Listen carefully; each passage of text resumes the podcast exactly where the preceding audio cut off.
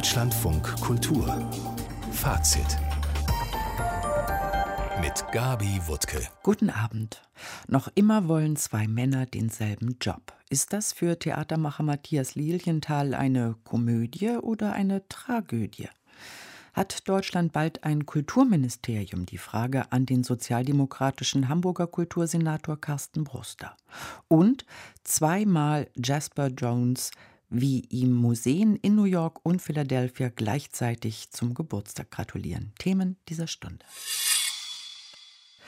Knapp 77 Prozent der Wählerinnen und Wähler in Deutschland haben ihre Kreuze gemacht und wieder hängt alles an der FDP von Christian Lindner. Als einziger Forsch wollen die Grünen zuerst mit ihm reden, während aus der SPD am Tag nach der Bundestagswahl die ersten skeptischen Stimmen kommen, ob die FDP in das Konzept von Olaf Scholz passen könnte, was den Kanzlerkandidaten nicht anficht. Die Wählerinnen und Wähler haben klar gesprochen. Sie haben gesagt, wer die nächste Regierung bilden soll. Sie hat drei Parteien gestärkt, die Sozialdemokratische Partei, die Grünen und die FDP. Und deshalb ist das der sichtbare Auftrag, den die Bürgerinnen und Bürger dieses Landes formuliert haben. Diese drei sollen auch die nächste Regierung führen. Und die Union, Armin Laschet, dürfte heute verkünden, ich schmeiße nicht hin, sondern ich will Jamaika. Wir sind der Überzeugung, dass eine Regierung unter Führung der Union das Beste ist für unser Land. Und deshalb haben wir gestern unsere Bereitschaft dazu erklärt. Union und SPD am Tag nach der Bundestagswahl. Theatermann Matthias Lilienthal ist am Telefon. Schönen guten Abend. Guten Abend. Was geht Ihnen durch den Kopf? Ist das eine Komödie oder eine Tragödie? Ich habe mal Dramaturgie bei Frank Kastorf gemacht in dem Stück Pension Schöller. Und äh, da hat Henry Hübchen den Onkel gespielt und die, ihm musste klar gemacht werden, dass das eine Pension ist und keine Irrenanstalt. Und Armin Laschet gestern Abend war so ein bisschen wie Henry Hübchen in der Pension Schöller-Inszenierung. Alle um ihn herum sollten spielen. Er hätte die Wahl gewonnen, obwohl er sie krachend verloren hätte. Und insofern, nach der Pandemie habe ich gedacht, ja, das Polish Theater mit dem postmodernen Anything Goes ist auch schon ganz schön kompliziert geworden. Und die knallige ostdeutsche Boulevardkomödie von Van Kastorf bringt es nicht mehr. Aber der Abend gestern der Berliner Runde hat mich da eines Besseren belehrt. In dieser Klamotte, welche Rolle hat denn Olaf Scholz? In der Pension Schöller-Klamotte hat Olaf Scholz keine richtige Rolle. Ich hatte ursprünglich eine andere Idee und wollte eigentlich eher über Tragödie und Ödipus erzählen und wie Laschet die Wahl klaut und wie Olaf Scholz wiederum mit den 300 Millionen zur Warburg Bank rennt und sie ihnen schenkt. Insofern dachte ich, dass da zwei Diebe sich gegenüberstehen. Aber ich drücke trotzdem dem Dieb die Daumen, der vielleicht stärker in der Lage ist, die Zukunft zu regeln. Nun, Laschet hat ja heute sich durchgesetzt. Gestern Abend dachte man, die Union würde ihn zurückpfeifen. Das ist aber keine Tragödie für Sie. Wenn Laschet sich durchsetzt, doch finde ich eine Tragödie. Also ich finde das eine Tragödie. Also in dieser vollständig überalterten Gesellschaft dass da der jungen Generation, die ja dezidiert anders gewählt hat, wieder ein politischer Wechsel nach 16 Jahren politischer Konfliktlosigkeit gestohlen wird, finde ich eine totale Unverschämtheit. Naja, interessanterweise, die Erstwähler haben vor allen Dingen, vor den Grünen, die FDP gewählt. Was sagen Sie dazu? Das hat mich auch total verwundert. Deswegen habe ich meinen 24-jährigen Sohn angerufen und habe gefragt, was ist da los? Ich verstehe die Welt nicht mehr. Und der hat gesagt, du, die einzigen beiden Parteien, die auf Insta und auf Twitter präsent waren, waren die FDP und die Grünen. Und die hätten das total cool gemacht. Und selbst bei der FDP hat es eine Untersuchung gegeben, dass die auch die Umweltsachen total gut umsetzen würde. Er hat gesagt, du hast einen Vollknall, glaub den Mist nicht. Aber ich glaube, die heute 25-Jährigen haben halt von diesen alten Tanten CDU und SPD einfach die Schnauze voll. Die FDP ist wieder der Kanzlermacher. Ist das für Sie ein Déjà-vu? Dass die FDP wieder der Kanzlermacher ist, ist ein unangenehmes Déjà-vu. Nach 16 Jahren finde ich es gut, wenn die politischen Eliten mal wechseln an den entscheidenden Positionen. Und wenn es nur von der CDU zur SPD ist, bringt das aber auch was. Und ich erinnere, die schönste politische Zeit für mich war die SPD-grüne Regierung mit einem politischen Aufbruch, die viele Modernisierungsversuche in dieser Gesellschaft durchgesetzt hat. Und das mit der FDP ist eine bittere Pille, die man auf dem Weg dahin schlucken muss, aber ich wäre dafür. Und ehrlich gesagt, das politische Statement, was mich in den letzten Wochen am meisten beeindruckt hat, war Hito Steyerls Rückweisung ihres Bundesverdienstkreuzes, wo sie sehr deutlich gesagt hat, ihr tut nichts für die Studenten. Die Studenten konnten während der Pandemie nicht studieren. Ihr tut nichts gegen rechten Terrorismus und ich will euer Dreckskreuz nicht.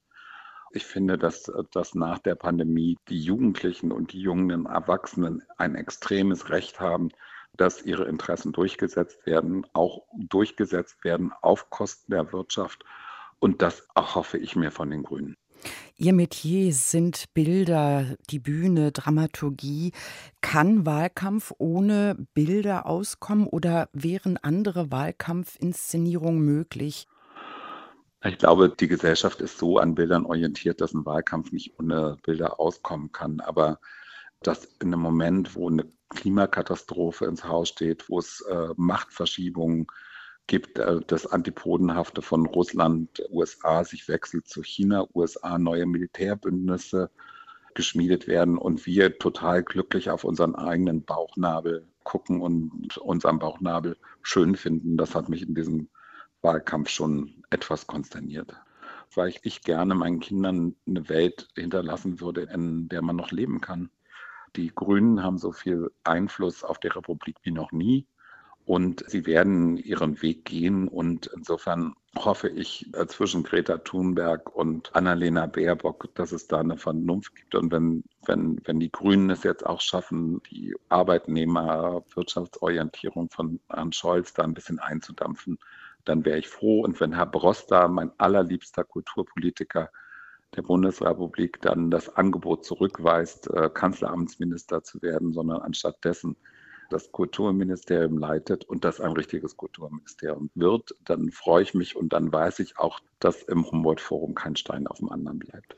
Dann bleiben Sie am besten dran, denn mit Carsten Broster sind wir gleich verabredet. Das war Matthias Lilienthal, der Theatermann jetzt wieder aus Berlin. Danke für Ihre Zeit. Danke. Die Kultur im medialen Wahlkampf spielte sie keine Rolle, obwohl in den Wahlprogrammen aller Parteien die Kultur gar nicht kleingeschrieben wurde.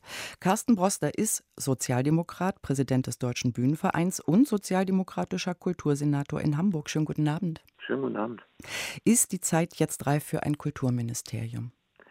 Ach, ich glaube, die Fragen, wo man wie welche Ministerien zurechtschneidet, die stellen sich jetzt noch nicht. Es geht darum, dass wir jetzt gucken, wie man in einer künftigen Regierung die Inhalte, die kulturell auf dem Tisch liegen, tatsächlich auch umsetzen kann.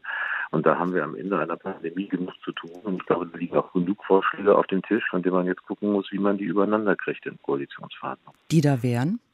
Naja, also das eine ist tatsächlich, wie kommen wir aus der Pandemie raus und was heißt das für die Finanzierung sowohl der kulturellen Infrastruktur im Land als auch der, sagen, der Fördertöpfe und wie die weiter sich entwickeln sollen.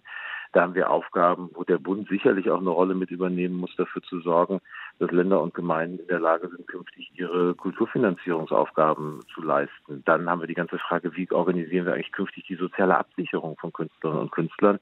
Wie sorgen wir vor allen Dingen dafür, dass wenn es Einkommensausfälle, äh, man nicht sofort ins Bergfreie fällt, in die Grundsicherung, sondern da auch noch eine Möglichkeit ist, sich gegen zu versichern, um auch solche Phasen überbrücken zu können. Und wir können jetzt viel weitermachen. Wie bringen wir so Themen wie Nachhaltigkeit, Diversität vernünftig in Förderprogrammen unter, ohne die Freiheit der Kunst einzuschränken? Wie schaffen wir es, gemeinsame Verantwortungsübernahme von Gesellschaft und Kunst zu organisieren, wenn es darum geht, wie gehen wir eigentlich in der Öffentlichkeit miteinander um. Themen, die liegen auf der Tagesordnung und auch wenn die Kunst, wie Sie am Eingang gesagt haben, nicht ganz sozusagen immer in den ersten Sätzen gesprochen worden ist, übrigens ja auch nicht in der Berichterstattung, so ist sie im Wahlkampf doch aufgetaucht. Also wenn Olaf Scholz in einer Kampagne über Respekt redet, dann ist das auch eine Kategorie, die was zu tun hat mit dem kulturellen Miteinander einer Gesellschaft. Und ich glaube schon, dass diese Fragestellungen jetzt in konkrete Politik übersetzt werden müssen. Und das gilt dann auch für die konkrete Kulturpolitik. Sie haben jetzt die Wies aufgeführt, aber mir keine Antworten gegeben, wie denn das alles gewuppt werden sollte. Nun steht im SPD-Programm, und diesen Punkt haben Sie gerade angesprochen, vor dem Hintergrund der durch Corona absolut leeren Kassen, ich zitiere mal, eine entscheidende Aufgabe wird sein, die Kommunen auch finanziell dauerhaft in die Lage zu versetzen, Kunst und Kultur aus eigener Kraft zu fördern. Ja, wie denn? Na, die Antwort auf das Wie einer solchen Aufgabe kann zum Beispiel sein, das ist ein Vorschlag, den wir schon in der jetzt ausgehenden Legislaturperiode im Bund miteinander verhandelt haben, war ein Vorschlag von Olaf Scholz, Kommunen von ihren alten Schulden zu befreien, um sie damit auch von den Zinsen zu befreien, um ihnen neue finanzielle Spielräume zu geben, die dann natürlich auch für die Aufgaben geleistet werden können, die sich im kulturellen Bereich befinden. Das sind Punkte, die man jetzt wieder auf die Tagesordnung wird nehmen müssen. da sehe ich quasi, wie Christian Lindner verneinend den Kopf schüttelt.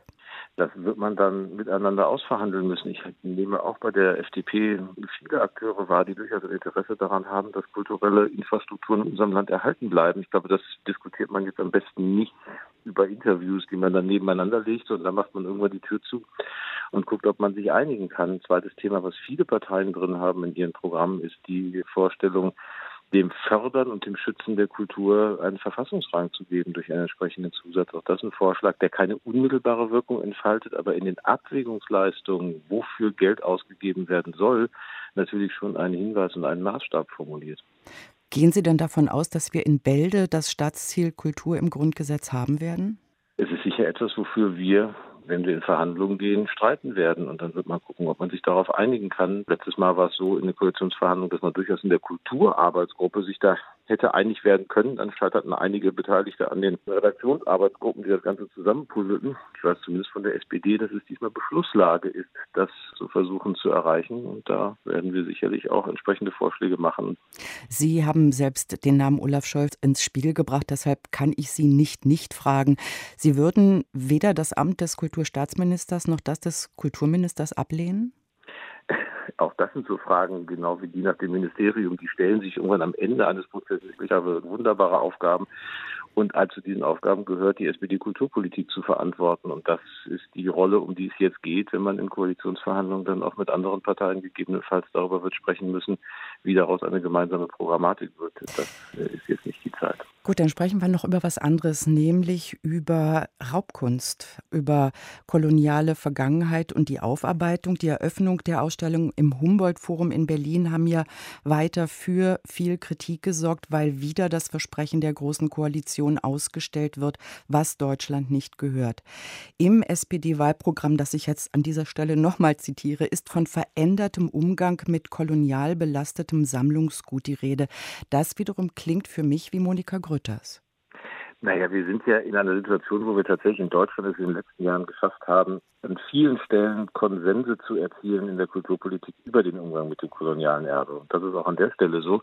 Ich will nicht verhehlen, dass es mir manchmal etwas schneller gehen könnte und dass man noch etwas klarere Signale setzen kann. Aber der Hinweis beispielsweise, dass wir bereit sind zu Rückgaben und dass auch das, was zurückgefordert wird, restituiert werden soll, mit Blick auf beispielsweise den, äh, sagen wir, das Raubgut aus Benin, das ist schon etwas ganz, ganz Wesentliches und Wichtiges und das wird weitergehen. Man muss am Ende, glaube ich, sich dazu durchringen, sehr deutlich und klar zu sagen, dass das unrechtmäßig in den hiesigen Sammlungen ist. Das kann hier auch nicht bleiben. Es sei denn, man einigt sich wiederum gemeinsam in internationalen Vereinbarungen darauf, dass man das anders handhaben will da haben wir noch eine ganze Menge an Weg vor uns. Aber ich finde schon, dass wir es in den letzten Monaten, und das waren immer sehr kompromissorientierte und konsensorientierte Verhandlungen untereinander, geschafft haben, an der Stelle das nicht zu einem politisierbaren Aspekt zu machen, sondern tatsächlich als Bundesrepublik dort auch klare Signale zu setzen. Und wenn jetzt beispielsweise die Stiftung Preußischer Kulturbesitz mit Hermann Patzinger, mit dem Auswärtigen Amt und mit der Leiterin des Hamburger Museums am Roten Baum, Barbara Frankensteiner, genau über die Frage der Restituierung der sagen, Raubgüter aus Benin verhandelt, dann bin ich ziemlich zuversichtlich, dass wir da im nächsten Jahr tatsächlich zu den avisierten Rückgaben kommen werden. Und dass wir dann die Frage uns stellen müssen, wie sorge ich denn dafür, dass Kulturgüter von globalem Rang auch tatsächlich global verfügbar sind? Das gilt dann aber nicht nur für die Restituierten, sondern am Ende auch für unsere eigenen. Sagt der Sozialdemokrat Carsten Broster, Hamburgs Kultursenator. Ich danke Ihnen. Sehr gerne.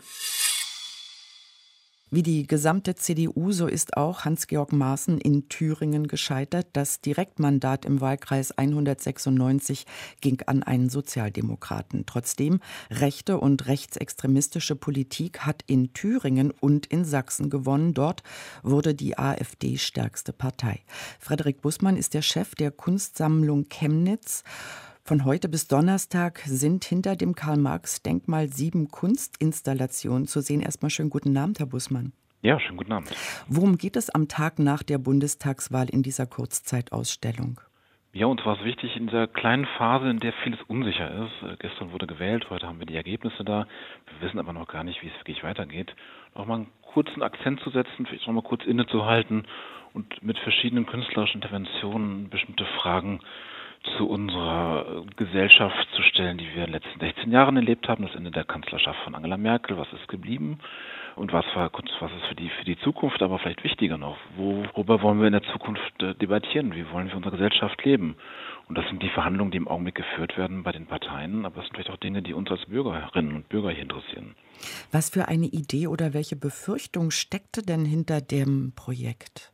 Ach, Befürchtungen gar nicht so sehr. Wir haben das vor einem Monat geplant, dass wir sagen, wir wollen ganz kurz diesen Augenblick des Innehaltens, dieser Unsicherheit, dieses wir wissen nicht, wie es weitergeht. Das ist ja auch ein eigentlich ein hochkreativer Moment, den wollen wir eben kurz mal besetzen und an einem Ort, der hochsymbolisch ist, nämlich hinter diesem großen Karl-Marx-Kopf.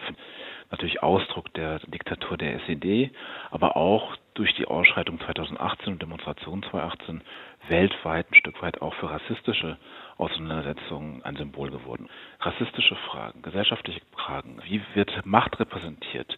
Also im Zentrum steht eine Arbeit von Susi Popp, in dem es um die Selfies geht, die Geflüchtete, aber auch Frauen mit Angela Merkel gemacht haben. Also welches Selbstverständnis hat Angela Merkel als Kanzlerin, wenn sie sich mit Personen sagen alltäglich abbilden lässt? Und wie steht dazu im Kontrast dieser große Karl-Marx-Kopf, hinter dem sich die SED-Führung verschanzt hat? Oder auch zwei tschechische Künstlerinnen, Anita Musaciza und Lucia Czakova, die den Darm von Karl Marx für die Ausstellung Gegenwart letztes Jahr nachgebildet haben. Auch hier sozusagen eine Kritik ein Stück weit an diesem monumentalen Kopf, an dieser Fokussierung auf den Kopf, auf den Mann als Führer ein Stück weit auch und die Frage, wie kann man eigentlich ein Monument heute aussehen? Und die Kinder spielen auf diesem Darm heute und dieser Darm ist sozusagen ein völlig anderer Zugang zu Macht und Repräsentation von Macht. Wirtschaftsfragen, wie geht es mit der Nach-Merkel-Zeit weiter? Wie können unsere Gesellschaft in den nächsten vier Jahre, wie kommen wir zusammen? Steckt denn in einer dieser Fragen für Sie eine Antwort, ob die Stärke der AfD in Thüringen, aber eben auch bei Ihnen in Sachsen durch die Schwäche der CDU, durch das Ende der Ära Merkel bestimmt wurde? So weit würden wir gar nicht gehen, weil die Ausstellung ist davor geplant worden. Aber natürlich stellen wir erstmal fest, die AfD hat in Sachsen allein 10 von 16 Direktmandate geholt. Das wir haben es hier nicht mit einer Protestwahl mehr zu tun, sondern es sind sozusagen verfestigte politische Strukturen, die sich hier aufgebaut haben und die die CDU vor allen Dingen, aber nicht nur die CDU, auch bei den Linken, ein Stück weit aus dem, aus dem politischen Spektrum verdrängt haben. Das ist natürlich schon eine Frage, die uns hier beschäftigt als Kulturschaffende. Wie gehen wir mit solchen Entwicklungen hier um? Wie verhalten wir uns? Ja, AfD und Rechtsextremismus zu verurteilen, da waren sich im Bundestagswahlkampf zwar alle einig, aber sie waren sehr schmallippig dabei. Jetzt sprechen Sie davon, was das Land, was Sachsen braucht, was Deutschland braucht. Mehr als Geld für Kulturinstitutionen und zivile Bündnisse in ihrem Engagement gegen rechts? Das ist nicht eine Frage des Geldes nur. Es geht tatsächlich um Strukturen. Es geht darum, wo fehlt etwas an gesellschaftlichem Engagement? Wo fehlen die anderen Parteien? Wo fehlen Akteure wie die Kirchen, Gewerkschaften, die es im Westen ja durchaus noch gibt? Wie kann man Jugendarbeit verstärken? Also die Kultur spielt da eine Rolle, aber es ist sicherlich nicht die entscheidende Rolle, sondern es ist insgesamt doch ein gesellschaftlicher Rutsch nach, nach rechts, der mir Sorgen macht und von dem ich sagen muss, wir als Museum, wir müssen unsere Rolle darin spielen, dass man stärker in den Dialog noch kommt, stärker nochmal fragt, was, was ist da bei euch los? Was, was schafft die AfD? Was gibt sie euch? Was, was offensichtlich andere Parteien nicht geben. Gleichzeitig ist es ein Stück weit auch ein Dilemma. Wir sind nicht mehr in, in einer Protestwählerphase, sondern wir sind tatsächlich hier in verfestigten Strukturen, die wir uns gegenüberstehen und die auch unsere Arbeit hier als Kulturschaffende auch ein Stück weit schwierig machen können. Hat Sie das Wahlergebnis für Sachsen eigentlich überrascht? Nein tatsächlich nicht. Dass es so deutlich und so klar ausfällt, hat mich schon überrascht, aber es hat sich ja schon abgezeichnet. Und haben Sie den Eindruck, dass die Wucht dieser Ergebnisse in Thüringen und Sachsen schon auf Bundesebene im ganzen Land angekommen sind am zweiten Abend nach der Schließung der Wahllokale? Ich glaube nicht, weil natürlich im Rest des Landes das etwas ausgewogener ist und die Kräfte natürlich anders verteilt sind wie die Situation in Sachsen und Thüringen gerade ist, das äh, muss wirklich nochmal auf Bundesebene sehr viel stärker in den Fokus gerückt werden. Sagt Frederik Bussmann, der Generaldirektor der Kunstsammlung Chemnitz. Danke für Ihre Zeit. Vielen Dank Ihnen. Weiter geht's mit Daniel Marschke. Deutschlandfunk Kultur Kulturnachrichten ein Geschworenengericht in New York hat den R&B-Star R. Kelly in allen Anklagepunkten schuldig gesprochen. Die Staatsanwaltschaft wirft dem heute 54-Jährigen insgesamt 13 Straftaten vor, darunter sexueller Missbrauch Minderjähriger und die Herstellung von Kinderpornografie. In einem ersten Prozess 2010 war der Sänger noch freigesprochen worden. Der neue Prozess kam zustande, nachdem der US-Sender Lifetime 2019 eine sechsstündige Dokumentation über Kelly ausgestrahlt hatte. Darin treten mehrere Zeugen auf, die die Vorwürfe bestätigen, unter anderem auch seine Ex-Frau. Kelly und sein Management hatten die Taten dagegen immer bestritten. Weltweite Berühmtheit erlangte der aus Chicago stammende Sänger 1996 mit dem Titel I Believe I Can Fly. Nun droht Kelly eine Haftstrafe zwischen zehn Jahren und lebenslang. Bei der Verleihung der Tony Awards hat The Inheritance den Preis für das beste neue Theaterstück gewonnen. Es erzählt die Geschichte zwischen schwulen Männern im heutigen New York in der Generation nach der AIDS-Epidemie. Die 90-jährige Lois Smith spielt in dem Stück eine Nebenrolle und wurde dafür ebenfalls ausgezeichnet. Damit ist sie der älteste Mensch, der je einen Tony Award erhalten hat. Die Bühnenversion von Moulin Rouge wurde als bestes Musical ausgezeichnet. Bestes wiederaufgeführtes Stück wurde das Rassismusdrama A Soldier's Play. Die Tony Awards gelten als die wichtigsten US-amerikanischen Theater- und Musicalpreise. Der Präsident des Zentralrats der Juden in Deutschland, Josef Schuster, erhält den erstmals verliehenen Kulturpolitikpreis des Deutschen Kulturrats. Man würdige damit Schusters außerordentliches kulturelles wie kultur- und bildungspolitisches Engagement und seine stete Dialogbereitschaft mit anderen gesellschaftlichen Gruppen, teilte der Kulturrat mit. Schuster ist seit 2014 Präsident des Zentralrats. Seit 2020 ist er außerdem Mitglied im Deutschen Ethikrat. Der Preis soll am Donnerstag in der Berliner Staatsbibliothek verliehen werden. Der Saxophonist Pee Wee Ellis ist tot. In den 60er und 70er Jahren spielte er in der Band von James Brown. Auch mit Van Morrison und George Benson hat er zusammengearbeitet. Anfang der 90er Jahre seien der US-Amerikaner und seine James Brown Bläser fast vergessen gewesen, sagt der Jazzexperte Matthias Wegner. Haben erstmal mit ihren Bands oder mit ihrer Band an kleineren Orten gespielt, was dazu führte, dass man mit den Jungs damals ganz entspannt ins Gespräch kam, backstage, man konnte mit ihnen abhängen. Es war sehr, sehr lustig mhm. meistens mit ihnen. Und dann ist das Ganze ja explodiert. Die Konzerte wurden immer größer. Die Musik zwischen Soul und Jazz, die blüht ja plötzlich wieder auf. Also Stichwort zum Beispiel Acid Jazz, Jazz mit Hip-Hop, eben auch dann äh, Jazz äh, Soul. All das haben Maceo, Pee Wee Alice und Co. entscheidend mit befeuert und entsprechend haben die dann auch wieder in größeren Hallen gespielt. Bereits am vergangenen Freitag ist Pee Wee Alice nun im Alter von 80 Jahren gestorben. Ein unbekannter Sammler in den USA hat bei einer Versteigerung in Boston mehr als 900.000 Dollar für eine Gitarre von Johnny Ramone bezahlt. Ramone hatte die Gitarre bei den Aufnahmen zu allen 15 Alben seiner Band Ramones und bei fast 2000 Live-Auftritten der Rockband gespielt.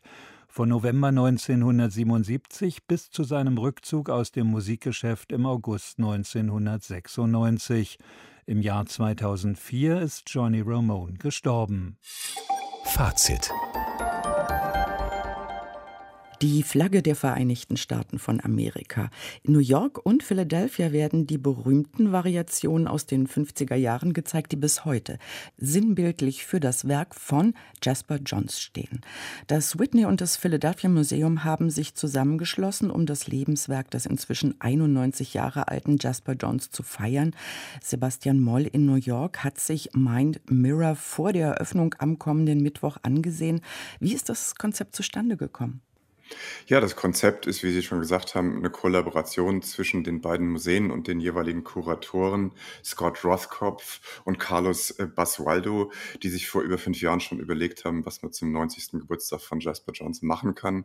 Nicht zuletzt, weil beide Museen über umfangreiche Werke von Jasper Johns verfügen und die in einem neuen Kontext nochmal darbieten wollten. Und was zeigt New York, was zeigt Philadelphia? Beide Museen haben sich auf ein Konzept gearbeitet. Das heißt, die zeigen jeweils zehn Räume zu den gleichen Themen, die die beiden Kuratoren erarbeitet haben. Aber jedes Museum legt diese Themen sozusagen unterschiedlich aus. Was ist denn da für Sie das Bemerkenswerteste gewesen, was Sie gesehen haben in diesen zehn äh, Räumen jeweils?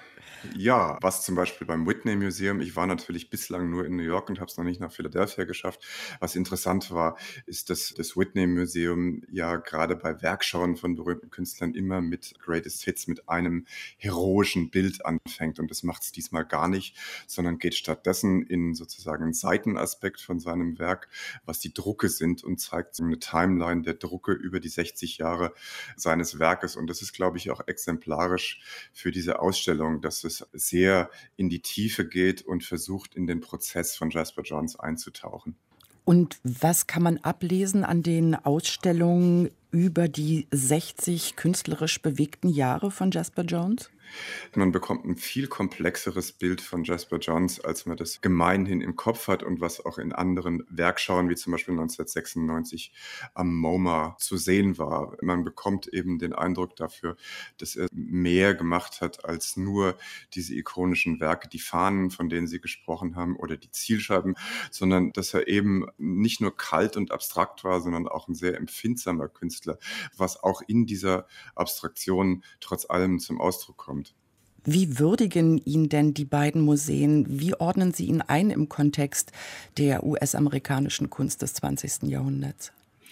Die gängige Geschichtsschreibung ordnet ja Jasper Johns als denjenigen ein, der Abschied vom abstrakten Expressionismus genommen hat und sozusagen den Weg für die zeitgenössische Kunst, für Bewegungen wie Minimalismus und Pop Art bereitet hat, indem er von diesem Expressiven wegkommt und eine viel intellektuellere Kunst gemacht hat. Aber was beide Ausstellungen hinzufügen, ist, äh, dass Jasper Johns noch ganz andere Facetten hat in seinem wirklich 60 Jahre währenden, sehr umfangreichen äh, Werk, wo er in eine ganz private Ikonografie sich zurückzieht mit Wasserfarben und der in den allerverschiedensten Medien auch gearbeitet hat, also nicht nur Ready-Made und äh, Collage, wofür er eben sehr bekannt ist, sondern der eben auch ein großes malerisches Werk hat und ein großes Druckwerk hat und eigentlich einer der produktivsten Künstler ist, die man überhaupt im 20. Jahrhundert kennt.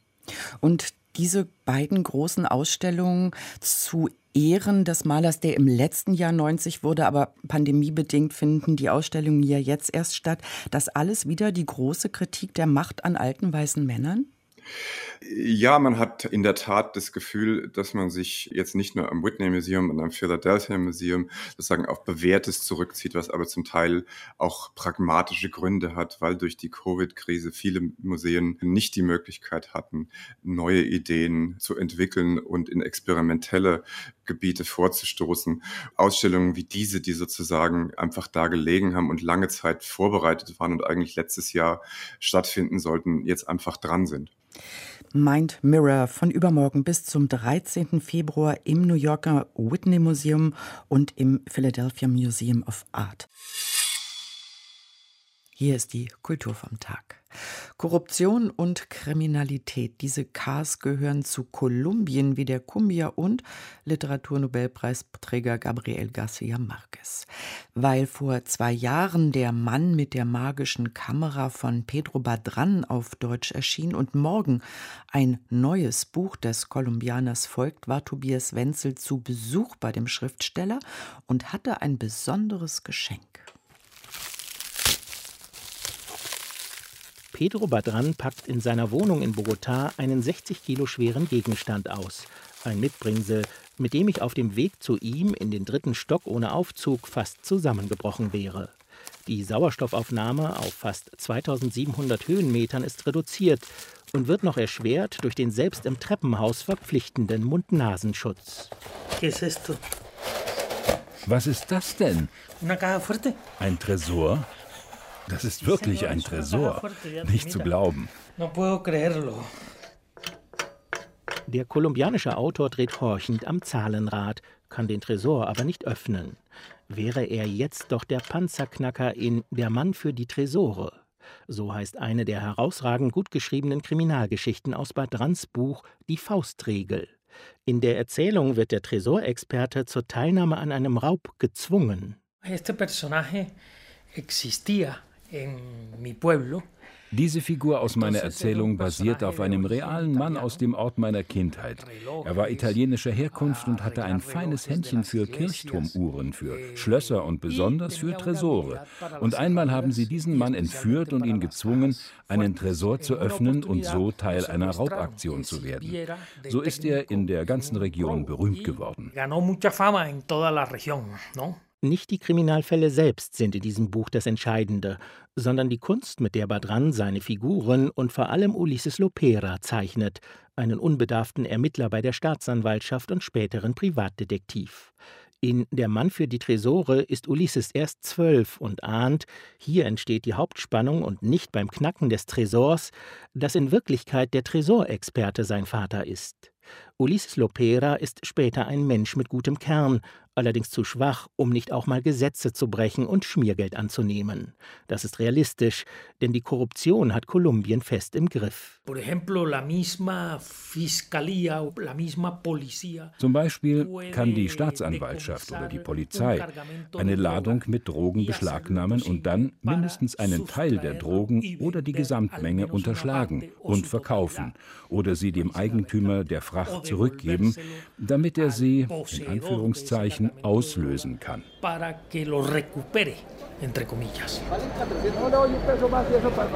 Wir sind ins Zentrum Bogotas gefahren. Hier muss in der Erzählung der entführte Schlosser einen mit Schmiergeld gefüllten Tresor knacken. Das Gebäude dort ist eine Smaragdbörse und hier verkaufen sie auf der Straße Smaragde. Sehen Sie, hier handeln sie gerade den Preis aus. Diese Männer halten Papiere in den Händen und darin liegen die Smaragdsteine. Oft stammen diese Smaragde aus zweifelhaften Quellen. Wie in allen 13 Erzählungen ist Ulysses Lopera auch in das Schmuckkästchen die tragende Figur. Für einen kriminellen Freund versteckt er den Schmuck, den der im Zentrum Bogotas gestohlen hat. Und dann muss ausgerechnet Lopera in dem Fall ermitteln. Obwohl auch schwere Menschenrechtsverletzungen durch das kolumbianische Militär im Buch durchschimmern, ist der Grundton ein heiterer. Das liegt am humorvollen Blick des Autors und an seiner Hauptfigur, die einem gerade durch ihre Schwächen als allzu menschlich erscheint. In einer weiteren Erzählung verliebt sich Lopera in Margarita, eine Frau, die er im Auftrag ihrer Mutter als Privatdetektiv in einem üblen Viertel ausfindig gemacht hat. Bueno, Margarita, yo vi el deterioro de una muchacha was die Figur der Margarita betrifft, ich habe selbst den Absturz einer Studentin von der herausragenden Privathochschule Universidad de los Andes erlebt. Sie war eine dominante, absolut krasse Frau. Sie hat ihr Studium geschmissen und hat sich den Drogen hingegeben und sich an den zwielichtigen Orten an der Caracas-Straße aufgehalten. Wir sitzen wieder in der Wohnung des Autors vor dem noch verschlossenen Tresor. Ich diktiere Badran die Zahlenkombination. Mehrmals dreht er das Rad zu weit oder in die falsche Richtung und muss von vorne anfangen. Die Zahl 30. Nach rechts. Einmal, zweimal, dreimal, viermal. Ay. Ah. Obwohl ich die Zahlenkombination hatte, habe ich mehr Zeit zum Öffnen des Tresors gebraucht als der Tresorexperte meiner Heimatstadt ohne Zahlenkombination. Aber gut, das war das erste Mal, dass ich einen Tresor geöffnet habe. Pedro Padran in Bogota besucht von Tobias Wenzel. 13 Kriminalfälle von Inspektor Ulises Lopera erscheinen morgen in der Übersetzung von Benjamin Loy unter dem Titel Die Faustregel auf Deutsch. Gregor Sander kehrt jetzt mit seiner Kulturpresseschau zum großen Thema dieser Fazitausgabe zurück, aber vorher hebt sich noch ein Vorhang. Der Berliner Tagesspiegel bittet zum Tanz. Doch die Überschrift lässt schon erahnen, dass das kein Vergnügen wird. Edelkitsch mit jeder Menge Hebefiguren, überschreibt Sandra Luzina ihre Kritik zur Arbeit des britischen Choreografen David Dawson. Mit den Tänzerinnen und Tänzern des Staatsballetts Berlin hatte dieser während des Lockdowns das Stück Voices erarbeitet. Dessen Uraufführung fand allerdings nicht die Gnade der Kritikerin. Die Choreografie ist zwar flüssig und geschmeidig, entwickelt manchmal sogar einen gewissen Drive, doch sie schnurrt ab, ohne Beziehung zu den verlesenen Texten. Und auch in der räumlichen Organisation wirkt das Stück reichlich unstrukturiert. Ließ sich dieser Verriss noch wie mit dem Florett geschrieben, holt Manuel Bruck in der Tageszeitung Die Welt gröberes Gerät heraus. Pseudo-Provokationsmurks. Schon diese Überschrift knallt wie eine Peitsche. Auch bei ihm geht es um ein Tanzstück. Dantes göttliche Komödie von Florentina Holzinger. Florentina Holzinger, eine krachig österreichische, dabei ziemlich einfallsarme, aber Copy-and-Paste-versatile Tanztheater-Nervensäge der besonders obsessiven Art, hat es mit ihren pseudofeministischen Blitzerspektakeln ziemlich weit gebracht, kübelt Bruck los und beschreibt deren Inszenierung so. Es wird während dieser zehn zwei Stunden in der Berliner Volksbühne auch hypnotisiert. Es gibt ein niedliches Kettensägenmassaker für Holzstämme und alle 22 Mitspielerinnen, dünn und dick, jung und alt, sind nackt. Dazu wummern Orff, Beethoven, Strawinski und DJ-Loops. Ein paar Plastikskelette sind unterwegs, ach ja, und eine Dante-Wichtelin mit rotem Mäntelchen. Denn es geht ja um dessen göttliche Komödie. Diese Theaterkritik am Rande der Körperverletzung bezieht am Schluss noch gleich das ganze Theater mit ein. Die neue Volksbühne gefällt sich bisher leider nur in flauer Flatulenz. Derart erregt gucken wir mit Jürgen Kaube in der Frankfurter Allgemeinen Zeitung auf den Wahlsonntag. Vieles, was galt, gilt jetzt nicht mehr. Von vielem, was galt, wird gleichwohl weiter so getan, als gelte es noch. Alle haben verloren, tun aber so, als hätten sie irgendwie gewonnen. Der gebotene Zwischenruf lautet deshalb, das ist jetzt nicht euer Ernst. Die Süddeutsche Zeitung lässt auf ihrer ersten Seite verschiedene Künstler und Künstlerinnen zur Nachwahlbetrachtung antreten. Alles, wie immer, große Worte, kleinste Unterschiede. Je schwieriger die Lage, desto starrer das Patt, stöhnt Eva Menasse, während Mickey Beisenherz einen Restwitz entdeckt hat. Armer Armin Laschet, er will jetzt die Weichen stellen für die 20er Jahre. Toll. Er wird schätzungsweise schon übermorgen daran erinnert werden, nach 16 Jahren abgewählt worden zu sein, ohne dass er zuvor je Kanzler gewesen wäre. Die Partystimmung des Landes in der Wahlnacht spiegelt sich in der Beschreibung von Elke Heidenreichs Wohnzimmer wieder. Ich hatte mir einen Schnaps hingestellt gegen Schock. Laschet gewinnt. Ein Rotwein, um mich zuzudröhnen. AfD ist wieder drin und einen Shampoos, um zu feiern. Olaf macht es. Ich habe alles wieder weggepackt und Kamillentee getrunken. Was die Rolling Stones in den vielen, vielen Jahren ihrer Karriere getrunken haben, ist nicht im Detail überliefert. Aber vielleicht war ja auch Kamillentee dabei. Denn sie stehen immer noch auf der Bühne, nun sogar ohne ihren kürzlich verstorbenen Drummer Charlie Watts, den sie durch einen gewissen Steve Jordan ersetzt haben, wie der Tagesspiegel aus dem ausverkauften Footballstadion von St. Louis berichtet. Dies ist unsere allererste Tournee, die wir ohne ihn machen, sagte Mick Jagger. Wir werden Charlie so sehr vermissen, auf und neben der Bühne. Er hielt dabei Händchen mit Keith Richards. Oder anders formuliert, The Show must go on. Die Kulturpresseschau von und mit Gregor Sander, das war Fazit mit Gabi Wuttke. Gute Nacht.